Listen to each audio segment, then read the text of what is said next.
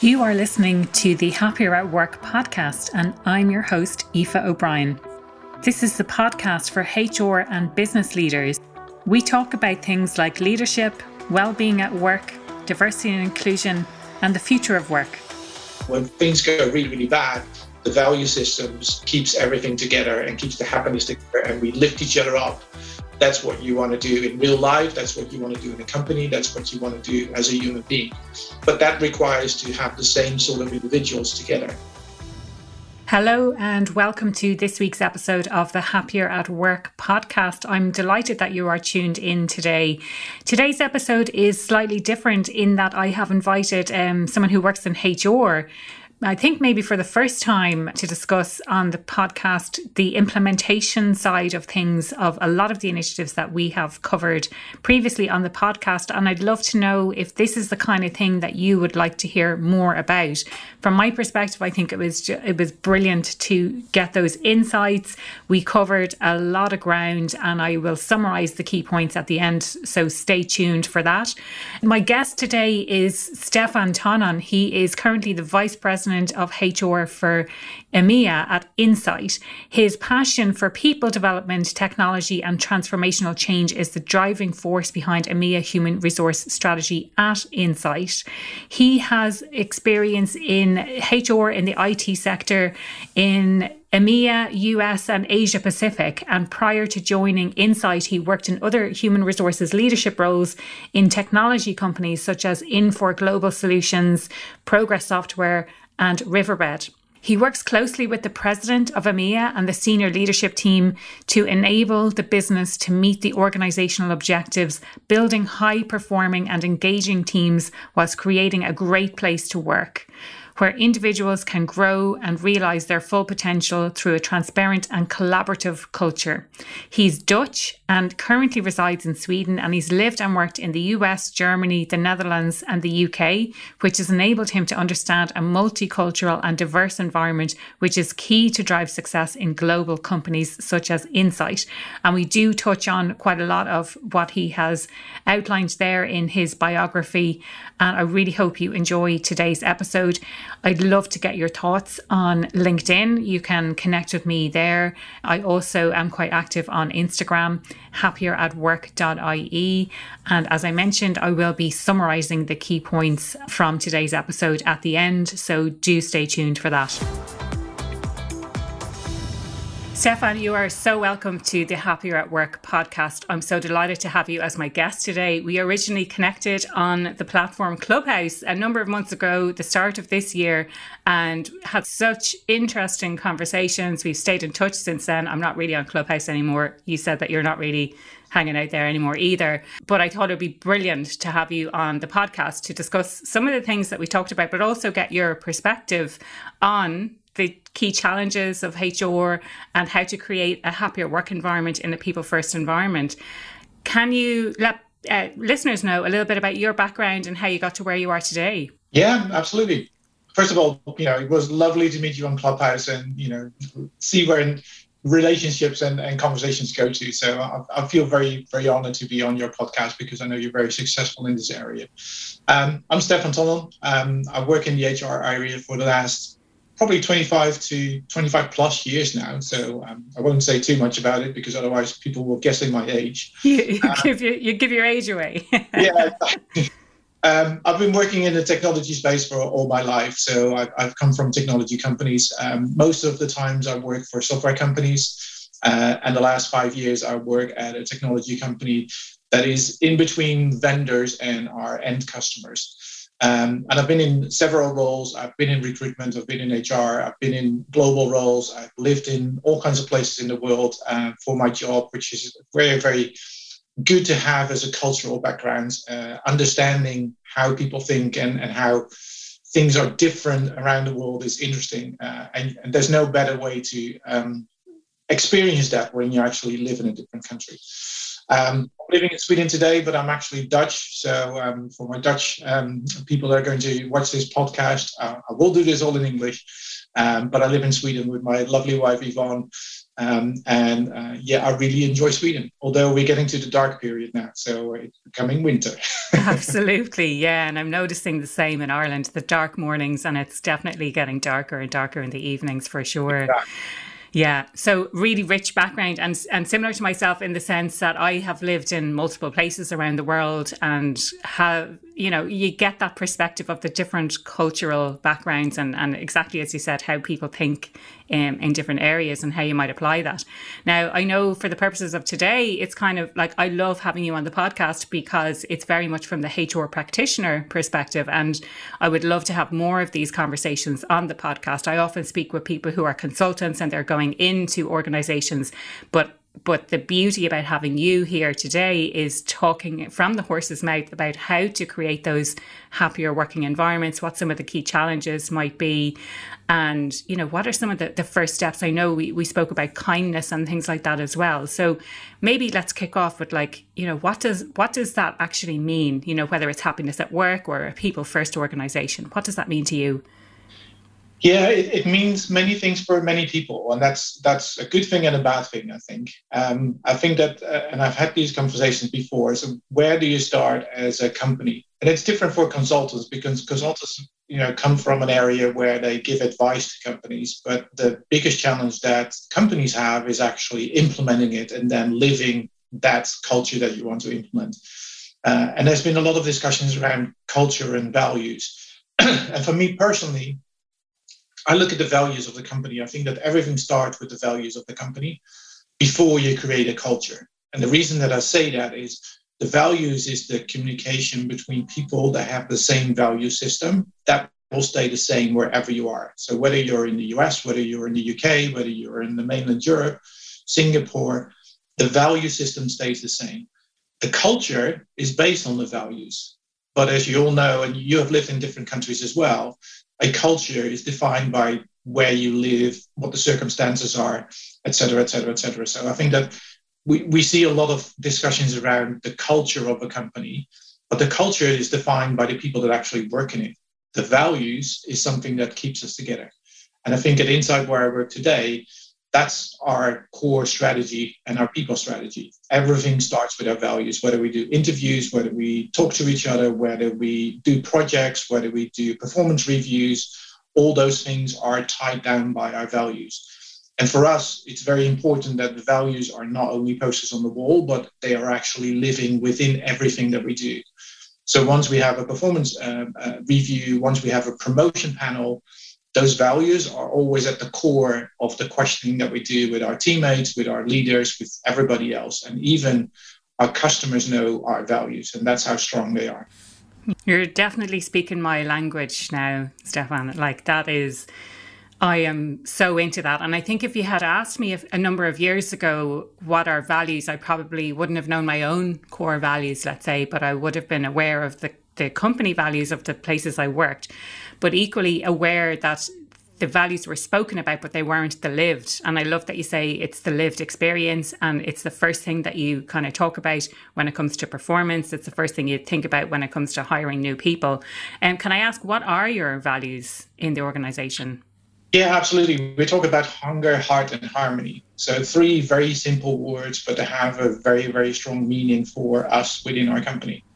Um, and it, it always is something that you can translate differently, but the core of those three values are within ourselves. So it's the hunger to do well, it's the hunger to help people, to help our customers, to help our teammates. It's the heart, so our heart, so we're doing the right things for the right for the right reasons. And it's our harmony that keeps us all together as a team. So that's where our diversity lives and all the things that we do for each other and for our communities around us. Now, people can translate that into different things, but that is the core that we live by. And yeah. I think that that is the most important thing. Um, and those are the, you know, those are the values that I have. I might translate them differently, yeah. but it's the things that I hold on to in the last 25 years that I've worked. Yeah. And when I either apply or get asked for a new role, those values are very important to me. And I always say to people when they apply for other roles or other companies, don't always ask about the culture because it depends on where the company is built. So if you're mm-hmm. going to work for an international company and they were started the company in San Francisco, there's a certain culture in San Francisco. So there's yeah. a certain culture where the CEO is going to talk to me. But when I did my interviews with Insight, and I didn't know Insight when I started here, I was headhunted into the company. What I what I found very very interesting is that every conversation that I have from the hiring manager all the way to the CEO, given that my seniority of my job, that values system came up every single time. And that was a confirmation for me that I wanted to work for this company. So it turned around from, you know, amazing opportunity to now wanting to work for that company because it represents yeah. the values that I have. And the culture, the culture is different. I mean, we have a different culture in the US than we have in Europe or that we have in APJ but those value systems are exactly the same. So when I pick up the phone and talk to my CEO, I know that he's has the same values as myself, and it makes yeah. the conversation so much easier. Okay, yeah, yeah. No, that's brilliant. In terms of the practical elements around hunger, heart, and harmony, do you have like kind of written guidelines as to what it means and what it doesn't mean? Is is there kind of that clarity, or is it up a bit more for interpretation? Yeah, you know, I, I, would always say go to insight.com where, where our company lives and our values are there. So it, it shows you what we do and why we're doing it. Um, and, and that is important. Uh, if you see all the communication that our teammates do uh, on LinkedIn and other social channels, you most of the time see Hunger, Heart, and Harmony go through that organization as well.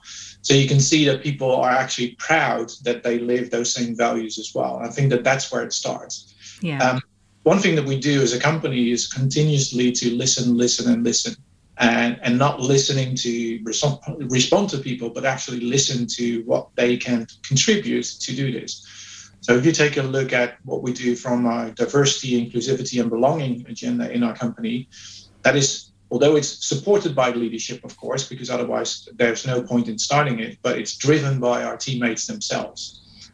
And I think that that is really important. You need to make them part of what you're trying to achieve as a company and listen to your teammates to make sure you make the right decisions. So this is not top down driven, but it is top um, sponsored, I would say. Executive sponsorship yeah. is very, very important because, you know, if our CEO doesn't believe in diversity, then, you know, what's the point? I mean, then as a company, you can try to do that, but leadership needs to uh, adopt that as well. So, I mean, there's there's loads there to talk about. It's about listening not just to what they're saying, but how they can contribute and how they can empower themselves to create the kind of organization they want to work in, especially when it comes to diversity, inclusion, belonging, how they can be empowered to make their own decisions. And it's not about implementation from the stop, the, sorry, implementation from the top. It's more about implementa- uh, implementation, but sponsorship from the top, but implementation then by the teammates. So they're very much involved in it. Yeah, we see we see all the, in, in the you know of course I'm, I'm I'm an executive sponsor in my role, but also because I'm you know I've been fighting for diversity for the last ten years, and you know I'm a, a white male, middle aged, very privileged um, so I'm happy to put myself out there to fight for you know all the things that I'm fighting for from a diversity yeah. perspective. Yeah.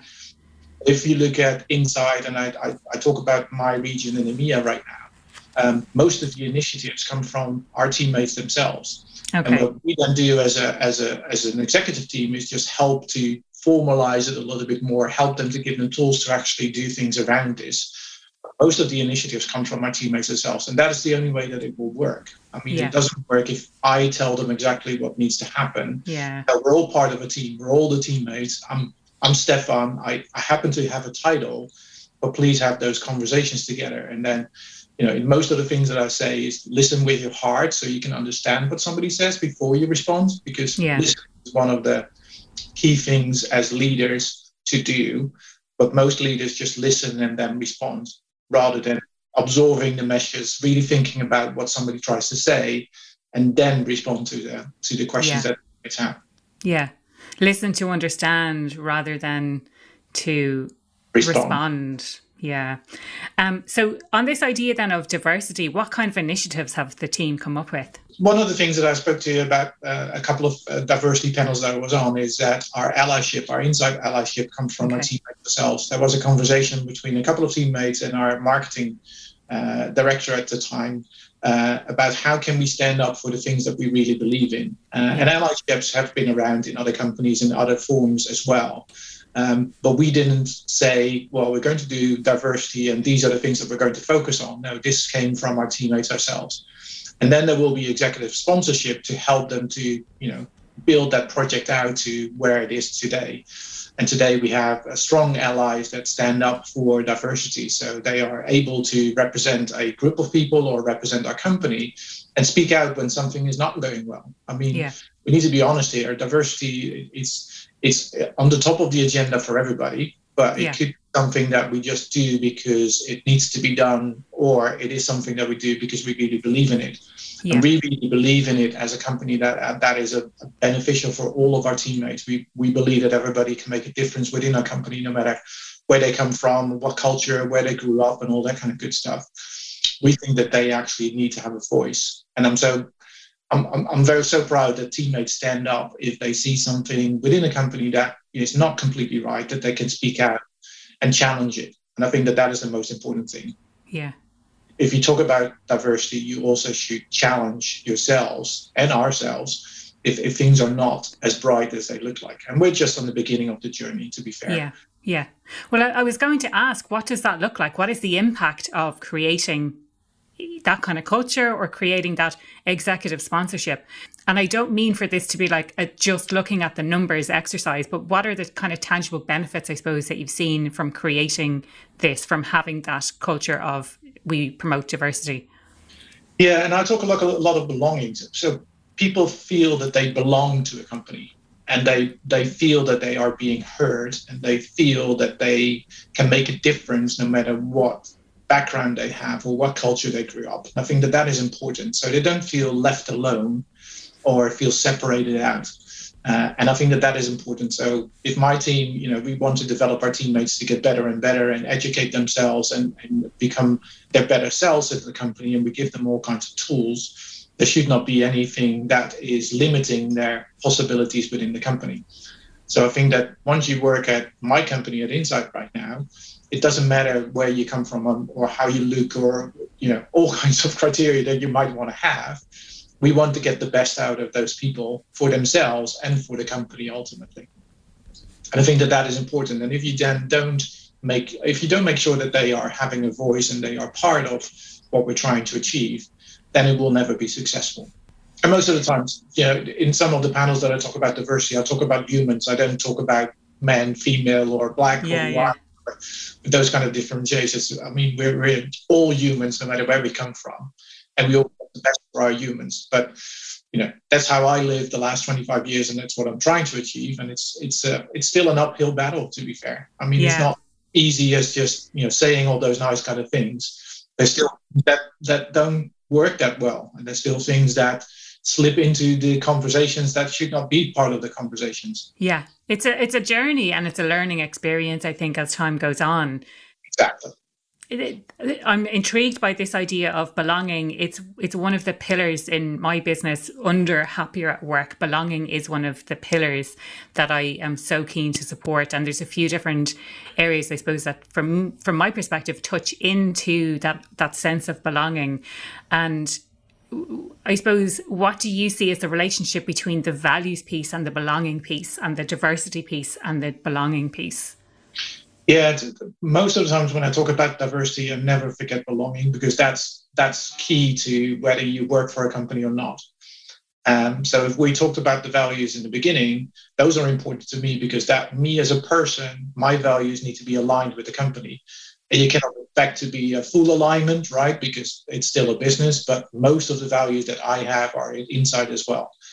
But then there's a piece of me that wants to be belonging in a company. So yeah. why am I there and do I really belong in that company or am I just a teammate to produce revenue for them? So the values can be right, but I don't feel that I belong, then I will never be the one that you know produces the things that the company wants me to produce or give me the feeling that I'm going to add value to the company. And those things are very much important from a belonging perspective.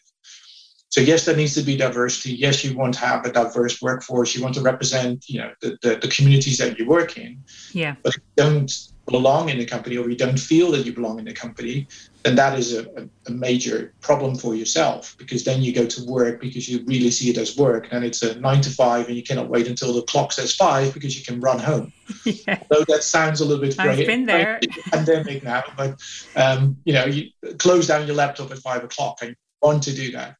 If you belong, and, and we see that certainly in our, we, we have value awards in our company. So we reward people if they go above and beyond what they normally need to do for themselves.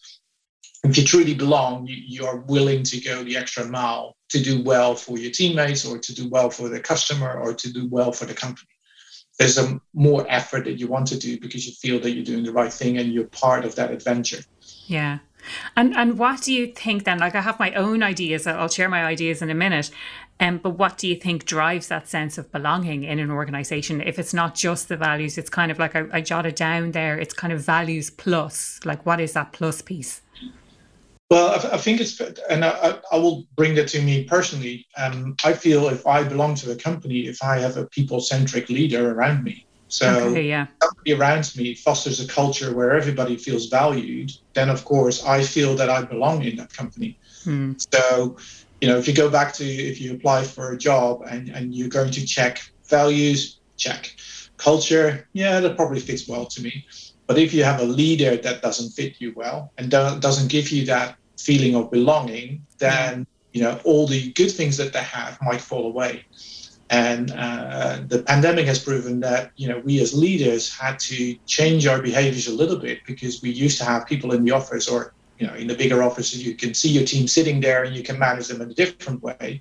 When everybody works from home, it's a completely different situation. And now suddenly people, leaders need to be much more human and humanizing themselves and ask different questions to their teammates to really understand how they are feeling. So the whole perception of leadership changed a little bit. Mm-hmm. Leadership itself is still the same, but the humanization of uh, uh, leadership and being people centric has certainly exposed itself over the last 15 months. Do you think, and I've heard this from a couple of different places, but do you think the pandemic in some ways has exposed leaders who are exceptionally good as well as exceptionally bad? So, be they leaders who are more people centric and show a lot of empathy versus leaders who haven't maybe uh, don't have that skill naturally? Yeah, I, am not sure if I would classify him as good as bad, uh, good okay. or bad. I think it it it, um, it showed leaders that are agile enough to adapt their leadership okay. style to a new situation.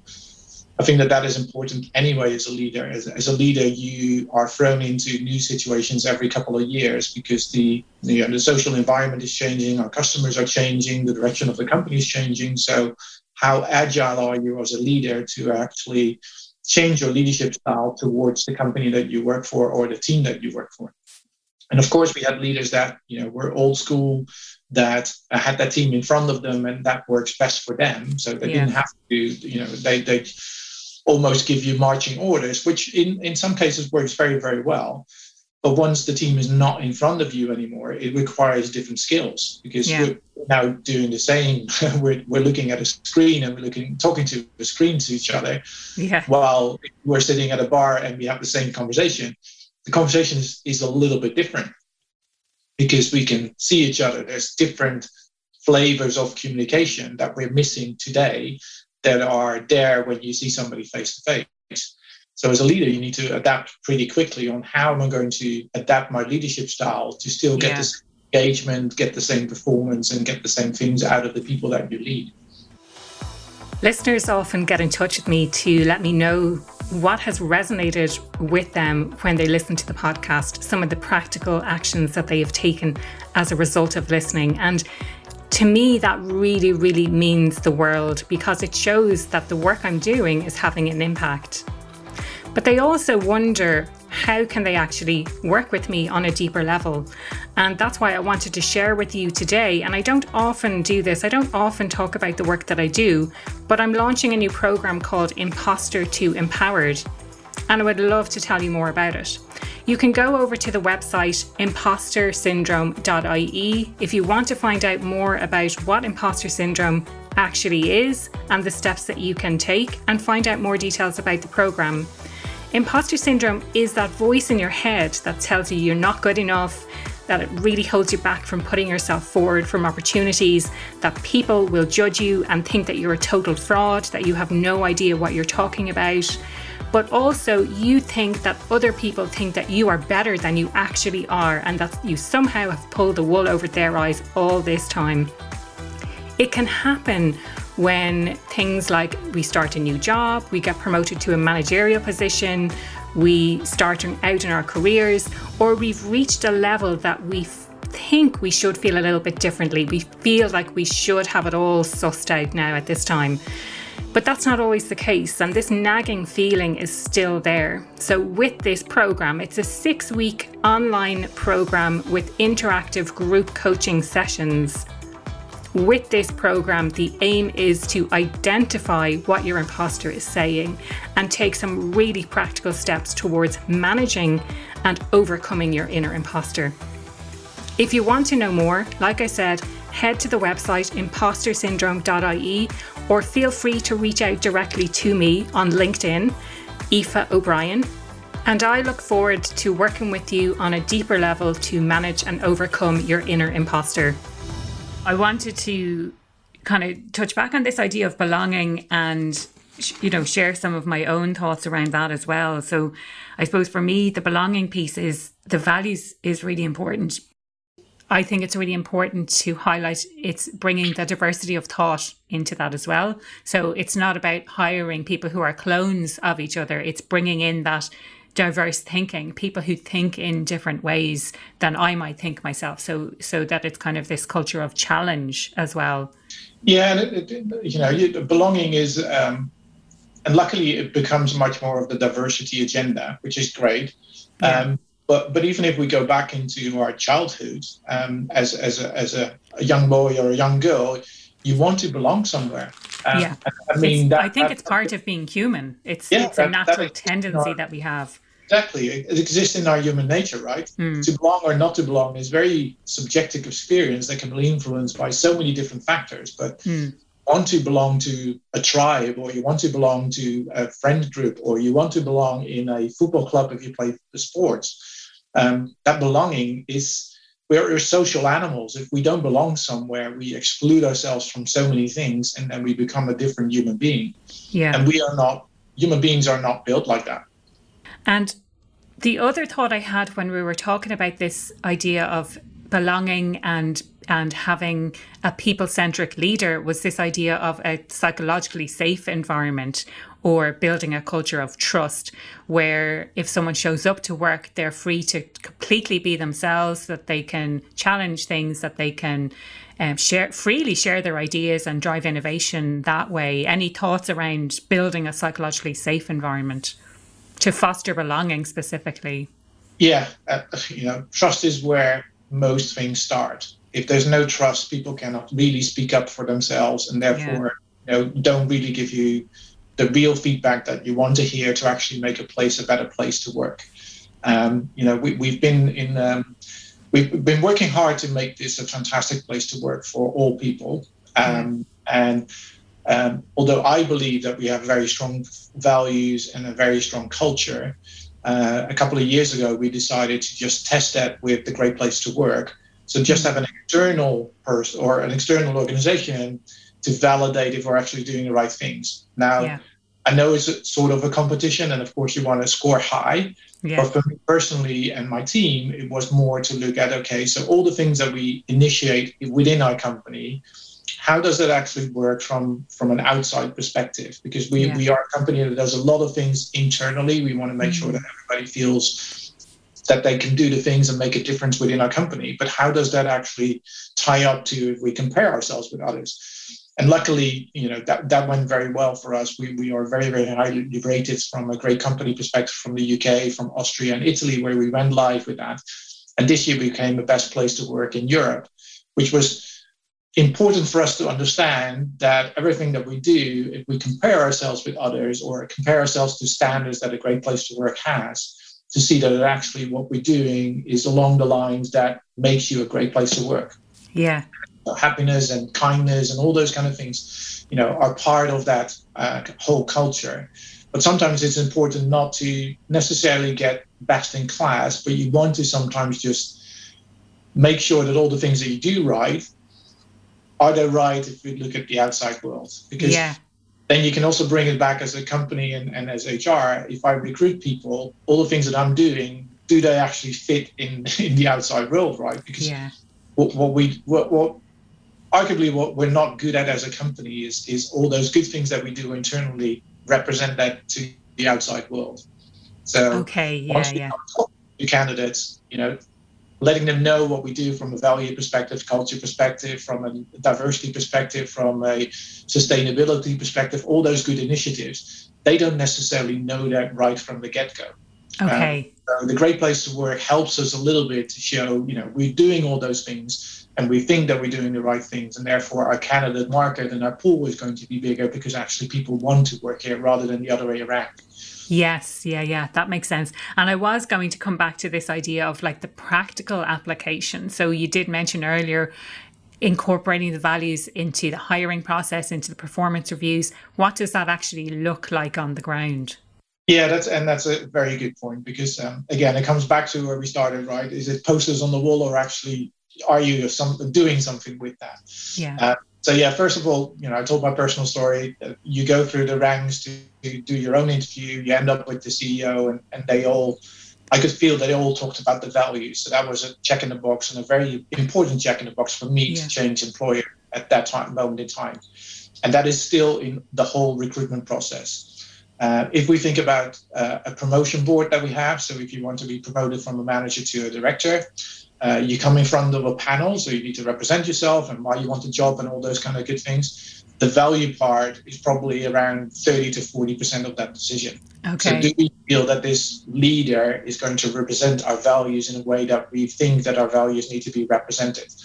Um, because it all starts with leadership. If you have a terrible leader, then you know the values just fall apart. So that's yeah. very, very important to us.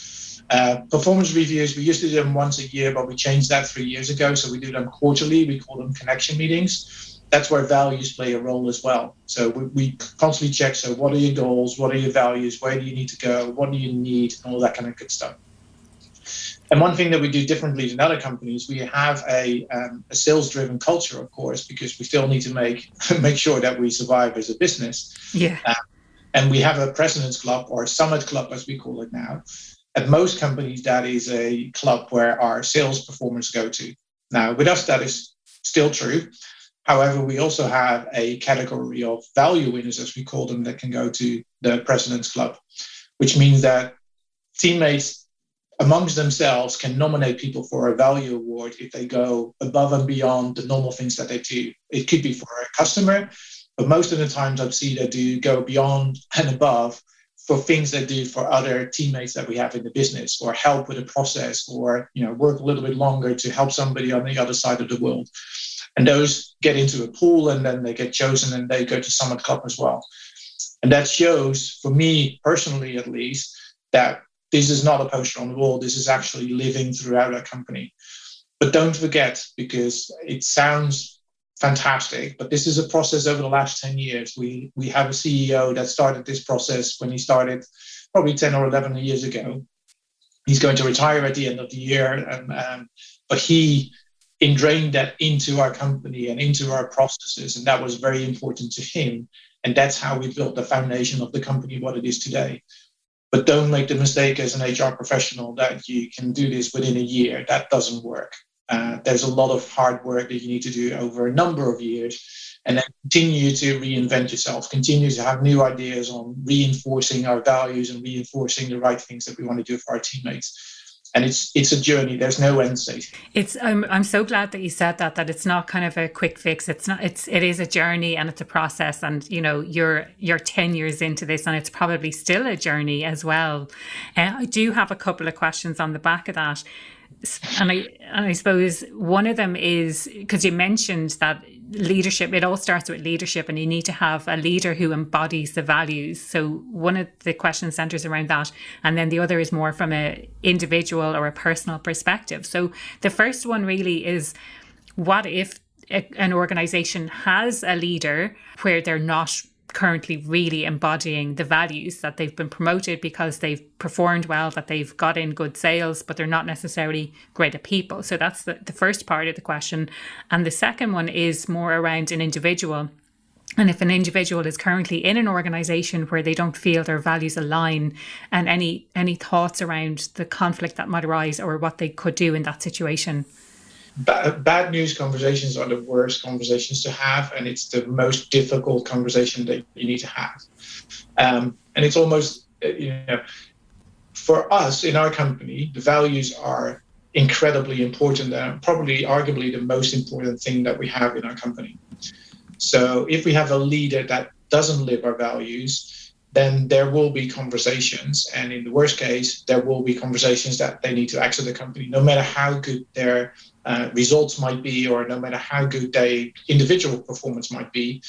If you allow that to be in your company, then that will cause a problem longer term mm. because it creates a toxic environment. It creates something that we don't believe in. And then if we talk about the piece of belonging, if you work for that individual, is as a, if it might be a leader, then you don't feel that you belong to the company because you hear you know somebody else saying about our values and how our culture works. And then you personally as an individual work for a leader that doesn't live those values that is a major problem. And again if you only have posters on the wall companies will allow that to happen. Now I, I need to admit that that is the most difficult thing to do right? Because if you mm-hmm. have let's say you have an individual contributor that is doing fantastically well overperforms every single year but is not living the values letting go of that individual based on the values is, is a tough thing to do. But we have to make that decision because otherwise it will affect other teammates around that individual. Mm-hmm. So no matter how good and how matter how performing well that is, if the values are not lived by and we see things happening that should not happen within this company, then you need to have those conversations with that individual. And there's then a choice for that individual to change themselves or not. And if that doesn't change, then you know then it's our our belief that we should not have people around uh, doing uh, things that we don't believe in. Yeah. Yeah, yeah. that is very tough. That's the hardest part that you need to do as a company to make sure that your values are true and honest and are there. And if you have a company where where we, we have that trust environment and that safe environment for people to speak up, then I'm still hopeful that teammates will come to me or any of my HR colleagues and say, you know, I have that individual next to me that just does things that are so contradictory to our values. Can we please have that conversation?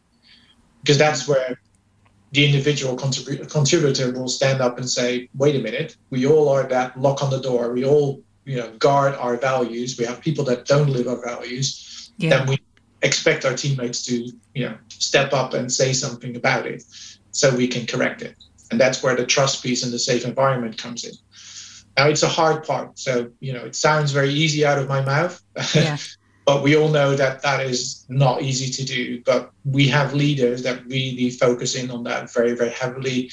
My mm. team is trained to look at that very, very heavily as well. And we might, you know, if you go into recruitment to make it a little bit more difficult, if you go into recruitment, you might have the best candidate in the world. But if we feel that the value system is not there, we will not hire. Yeah. No matter how much we would like to have those skills, mm. but if the values are not there, then yeah. it's it's that feeling of belonging for the teammates around that person yeah. mm. will not going to work. So you need to make some tough decisions as a company. Um, yeah. That is not easy. Yeah. No, it's I mean it echoes everything that I understand to be true and and the research that I did as part of my dissertation around like you can teach people new skills. You can teach people to do things differently, but you can't teach people to have new values. Like their your values are inherent to you as a person, and so you want to find people and surround people who will have that sense of belonging with each other because exactly as you said at the start you speak the same language and you're coming from that same kind of value system yeah exactly and it that you know you see companies that have strong value systems uh, and cultures from the beginning of the pandemic the transformation into the pandemic into a whole new situation was easier for those companies because they all you know helped each other to get you know through this together. And that is so important. And companies that didn't have that strong value system or the strong culture were struggling because they they couldn't get the team together anymore. They they struggled to get everybody aligned and doing the right things. Um, and I, I you know i've seen companies that have that strong value system including ourselves where despite it being a very difficult situation people found each other, helped each other, they did shopping for each other, you know, they, they did all the right things that you expect a human being to do. Yeah. Uh, and that was representative of how we treat our customers, how we treat our teammates, how we treat ourselves. And I think that that is so important. So, you know, like you know from from your research as well, when things go really really bad, the value systems keeps everything together and keeps the happiness together, and we lift each other up that's what you want to do in real life that's what you want to do in a company that's what you want to do as a human being. Yeah. Uh, but that requires to have the same sort of individuals together. Definitely yeah yeah yeah. No 100% agree. Um, stefan is there anything else that you would like to share today? Is there anything else that we didn't cover that we didn't touch on that you feel would benefit people from a practical perspective when it comes to creating those happier working environments? Yeah, I, I think that one one of the things that that I've noticed over the last couple of years is that if you if you want to create a, um, um, an environment of belonging, um, and I'm talking about HR professionals now, uh, but also about teammates and individuals. If you, if you want to be understanding and, and want to make sure that um, that kindness matters, as I always talk about on the Friday on LinkedIn, then it's important to be a, a world citizen. And what I mean by that is that we know that there's differences between countries. We live in Europe, but we also know that there's big differences between the different regions in the world. Um, and instead of criticizing each other for the culture that they might have, mm. being open-minded and being a world citizen and I'm trying to understand what the other person is actually trying to do. I think too many times, especially in international companies, and I, I work for a company that is over 11,000 people, and most of the people live and work in the UK, in the US, we most of the time have, you know, the US is inventing something that is good for the global company, and then mm. you, they drop it over and, and give it to Europe and give it to Asia Pac, and then you need to make sense of it and try to make it work here. And it doesn't always work because we all have our unconscious bias. We all have, you know, where we live and, and where how we work we think that we have the right solution, but it's not always a global solution. And making sure that you, as a global citizen, understand what they're trying to do and then translate it into something that will work for your region is so important rather than just discouraged to do it at all. And I think that one of the leadership skills and one of the individual skills that we all need to have is be much more of a global citizen because the world is getting smaller and smaller and smaller. Yeah we need to celebrate our differences rather than just you know avoid to talk to somebody else. Yeah yeah yeah. And do you have any specific examples of an initiative that that came out of the us that wasn't that didn't translate well let's say um, to europe or to one of the other regions? Well there's many examples but sometimes when you need to change a system uh, and your decision makers are in the us mm. and they think they make the right decision then uh, try to get us on board from a European or Asia Pac uh, perspective is difficult. Um, and the example is that if I was if I was a U.S. citizen, uh, taking the U.S. as an example, and I need to implement an HR uh, program, I'll take that from my perspective. And the U.S. is incredibly big, 350 million people. Mm they all speak one language. They have different states, but they all speak one language. So they don't have the challenges that we have in Europe, like with different currencies, different languages, all those different cultures, different labor laws, et cetera, et cetera, et cetera. So our world is a little bit more complex when you run different countries. But if you're a US leader and you've never really experienced that, then you would take the best system from your perspective, what is best for you. Uh, and then when you want to roll it out globally, then that's where the problem starts. So, and I, you know, I speak to many of the HR leaders. We've all been in the situations where when you work for a US company and, and the decision makers are in the US, that they need to embrace all the challenges that you have in Europe. Yeah. Now, luckily, there's many examples the other way around as well. So don't don't get me wrong.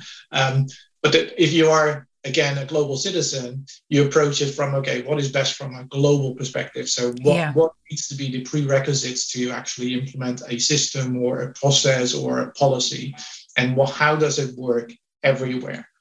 And that is something that is that is a skill that's going to be very very important over the next 10 years understanding how all those pieces of the puzzle work together that's a really, really good point. And having worked in large multinationals with headquarters in the US, I can totally relate to that. Where there's initiatives that come. This isn't even from a HR perspective; it's more from a from a management perspective, um, from a structural perspective. Initiatives that have come from the US that don't really apply, even from an engagement perspective. It's just it's something that we couldn't relate to, um, certainly in in Europe. Yeah, I work for other companies as well, where the other way, it works exactly the same. Okay, where yeah. where, where a European founded company uh, is expanding in the US and things that everything that we do in Europe, we're just going to copy paste in the US. That doesn't work. yeah. And that's why it all comes back being the global citizen, understand, yeah. Trying to understand how countries or regions work is so important. Uh, yeah. You see in, in very small scale here in Europe. I mean, if I, if I want to do something with hybrid working, then you know we need to consider all the different countries and the different laws and different things that we need to do. I cannot just build one policy for all. That doesn't work. Yes, I'm sure the states might be similar in that that there's different states that might govern those kind of rules as well and there's different taxation laws within like uh, you know all of those complications as well. Um, Stefan, the question I ask everyone who comes on the podcast, what makes you happier at work? Ah, good question. Um, I think what makes me happy is that I can add value to teammates and help them bring the best out of themselves, no matter what kind of background or culture. Um, and to, together with my team, I can help develop them and grow them. Um, I'm that kind of person that you know gets incredibly proud if somebody within my team gets promoted or builds a new career somewhere else that I can and be part of that little bit of getting somebody thinking outside of the box is, is mm. very, very important to me. Um, and that, that's what I've been trying to do over the last 25 years. It's not about me. It's about you know making your team the best team out there, making your company the best company out there. Yeah. Uh, and that's probably the mission that I have in my role. Um, yeah. And HR is a fantastic place to be because you're the spider in the web. So you you see everything that goes around you, and you try to influence people in the right way. Yeah. Uh, but particularly the last probably 15 years um, it, has been great that we have more tools and more ability and um, capabilities to help people develop themselves because we all know that what you learn in school and what actually happens in the company are two different things. Yeah. Helping people on that journey and and you know they could be in the, the same role for 10 years but still helping them develop as a human being is so important to me and when I see those successes that makes me the most proud and I get the most happiness out of that when we celebrate success of somebody else. Yeah, yeah, yeah. And and like that's for me that epitomizes what a leader is is seeing the success through other people. So their kind of their own success comes through helping other people to succeed in whatever it is that they're doing. Yeah, and within our company, we do a lot of training and we have our leadership philosophy. So we, we tell people what our philosophy is, how we approach leadership. And, and the number one thing that I have in my leadership philosophy, and they're different for everybody, but for me, it's empowerment. That's the, yeah. you know, I started working at Insight, that's the first thing that I told my team. Uh, and it took them probably around six to eight months to understand what that actually meant. Uh, yeah. Because we're used to get orders from above and they do the things that they do. And they did them fantastically well. But giving them empowerment to make decisions for themselves that are yeah. right for the company just change the whole team into a very proactive organization. Yeah. Uh, and and you know leaders around me go directly to those subject matter experts to get the advice that they want they don't have to do that through me so yeah. they, they explore things and are different human beings today than they were five years ago and that you know, if, if something makes me happy then that's you know the most things that i'm proud of if i talk yeah. to somebody birthday party uh, i talk rather than talking about myself i talk about the journey that my team goes goes through yeah. Um, yeah. and continues to go through hopefully that's such a nice story. And I just wanted to kind of pick up on this idea of empowerment and and can you share the leadership philosophy from, say, a different perspective from a different leader within the organization and what that might look like? Yeah, so so um, in the last year and a half, we have a new president for EMEA, for instance, um, and her number one is team. Okay. And it's very, very profound on her leadership philosophy. She discusses that every time she goes around when, when she's able to travel. yeah. But it, it, it is something that is very close to her heart. That's what yeah. she fights for every single day. And the good thing is, is that the leadership philosophy tells you something about that person. Mm. So it is something that represents them. Uh, and you can see that in everything that they do. So every all hands that we have or presentations to the board, the people subject is always number one. It's not first the business and then people. No, it's always first the people. And that's yeah. you know, leadership philosophy, therefore, represents how people really behave. So it's an expectation that you set to your teams that this is the person I am, this is what I'm trying to do. And for me, that has always been I'm already a people leader because I'm in HR, so that's kind of what you do. But for me, it's empowerment. And, and if you talk to anybody in my team, they know that they can, you know, they can come up with new ideas. They can think about things that they want to do in the next two years. They can think about taking decisions because they know it's the right decisions. Mm. They only come to me when it's really, you know, financial decision where they need support or they have something that we're going off tracks a little bit. And is that yeah. the right thing to do right now? Um, so there's still debates, but it, it keeps them open-minded and helps them to grow themselves to something that they didn't think five years ago, uh, which is just fantastic. Yeah, yeah, yeah. That's brilliant. Love that story. And and Stefan, if people want to know more about you, if they want to connect with you, find out more, what's the best way that they can do that? I'm very, as you know, I'm very active on LinkedIn. That's the best way to reach me. Um, um, so if you're curious about me, just read my profile. If you want to reach out, I, I tend to respond quite quickly on LinkedIn uh, to people's questions. Um, I'm, I'm doing some mentoring for people via LinkedIn as well. So the best way to reach me is is up there. Um, and I, I, would say that if you want to if you want to um, discuss those kind of things with me, I'm, I'm happy to have those conversations. Um, I also have a very busy job, so I don't always have time to do things. so I'm delay in responding. But um, yeah, no, I, I try to um, share my knowledge the best way that I can, uh, because I think it's important that we talk about, you know, not only our successes, but also the things that didn't went so well and how did we respond to that. Yeah. Because, you know, we like to talk about our successes, but there's it's it's it's just struggle to do the right thing for a company and grow your company and doing all the right things and pleasing everybody. Um, and when we were in the middle of the pandemics, I always say, you know, everybody's in the same storm, but everybody is on a different boat, which means yeah. that every individual has his own small problems or big problems that we're not aware of. That's why one solution doesn't fit all. And I think that that's what people need to keep in the back of their minds when they talk to people or trying to build a solution for them be curious, ask the questions first before you come up with a solution. Yeah, yeah, yeah. Stay curious. Really like that approach. Um, and thank you so much for sharing your knowledge today. I thoroughly enjoyed this conversation. I've got loads and loads of notes and looking forward to, to reviewing those. And I really hope that listeners took a lot from the conversation as well. So thank you so much for your time today. Thank you so much for inviting me. That was Stefan Tonnon, who is the Vice President of Human Resources for EMEA at Insight. I feel like we covered quite a wide range of topics in our conversation today. And as always, I would love to know what you think. Feel free to post on social media on Instagram, happieratwork.ie, or on LinkedIn, feel free to connect with me, Aoife O'Brien, A O I F E O apostrophe B R I E N. I would love to connect with you and hear your thoughts on today's podcast. There is a lot to cover in terms of the key points that I want to pull out from today's conversation. I so enjoyed the conversation with Stefan today. Um, we talked about this idea of values, and I'm so glad that he brought that up because for me, it is one of the critical parts of creating a happier working environment. He talked about the value system and how it is a way of communicating between people, that the culture is based on values, but it's defined by the circumstance or where you live. And it's not just posted on the wall. You need to make sure that those values are being lived.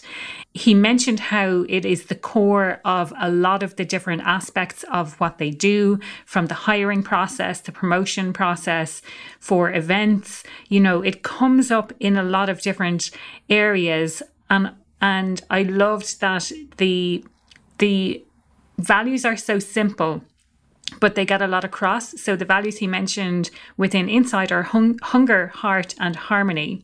So the hunger piece is about doing well and helping other people. Heart is about doing the right thing for the right reasons. And the harmony piece then is around diversity and that sense of community.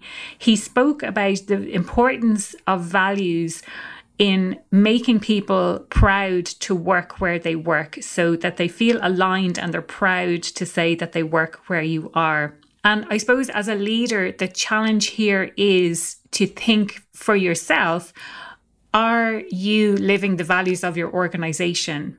And are the values in your organization being lived by everyone? Or do you even have values in your organization? So I suppose that's the, the first thing to think about and to take away from this podcast. The second area that we spoke about then was this idea of belonging.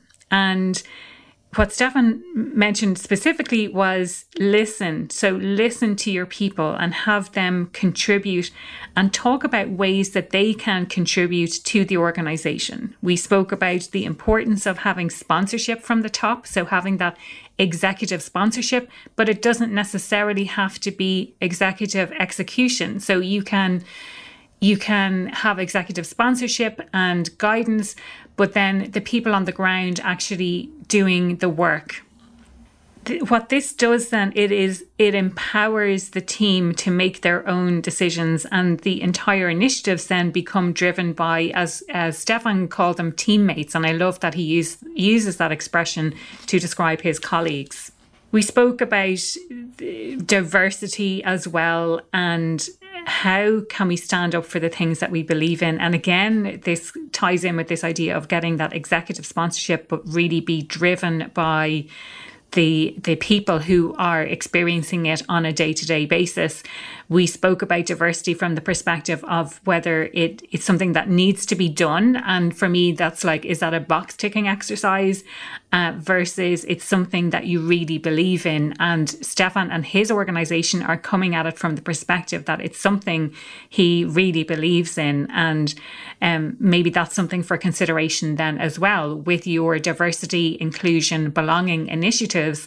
Is it something that you're doing for a box ticking exercise? Are you looking at the numbers purely from a financial perspective? Or is it something that you be- really believe in because you think it's the right thing to do. We kind of circled back around to this idea of belonging again, then talking about what it means to belong in an organization. So it's about being heard, making a difference. You're not being left alone, you're not being separated out and it empowers individuals to be better person. You're not putting limits on the possibilities of what you can achieve in the organization.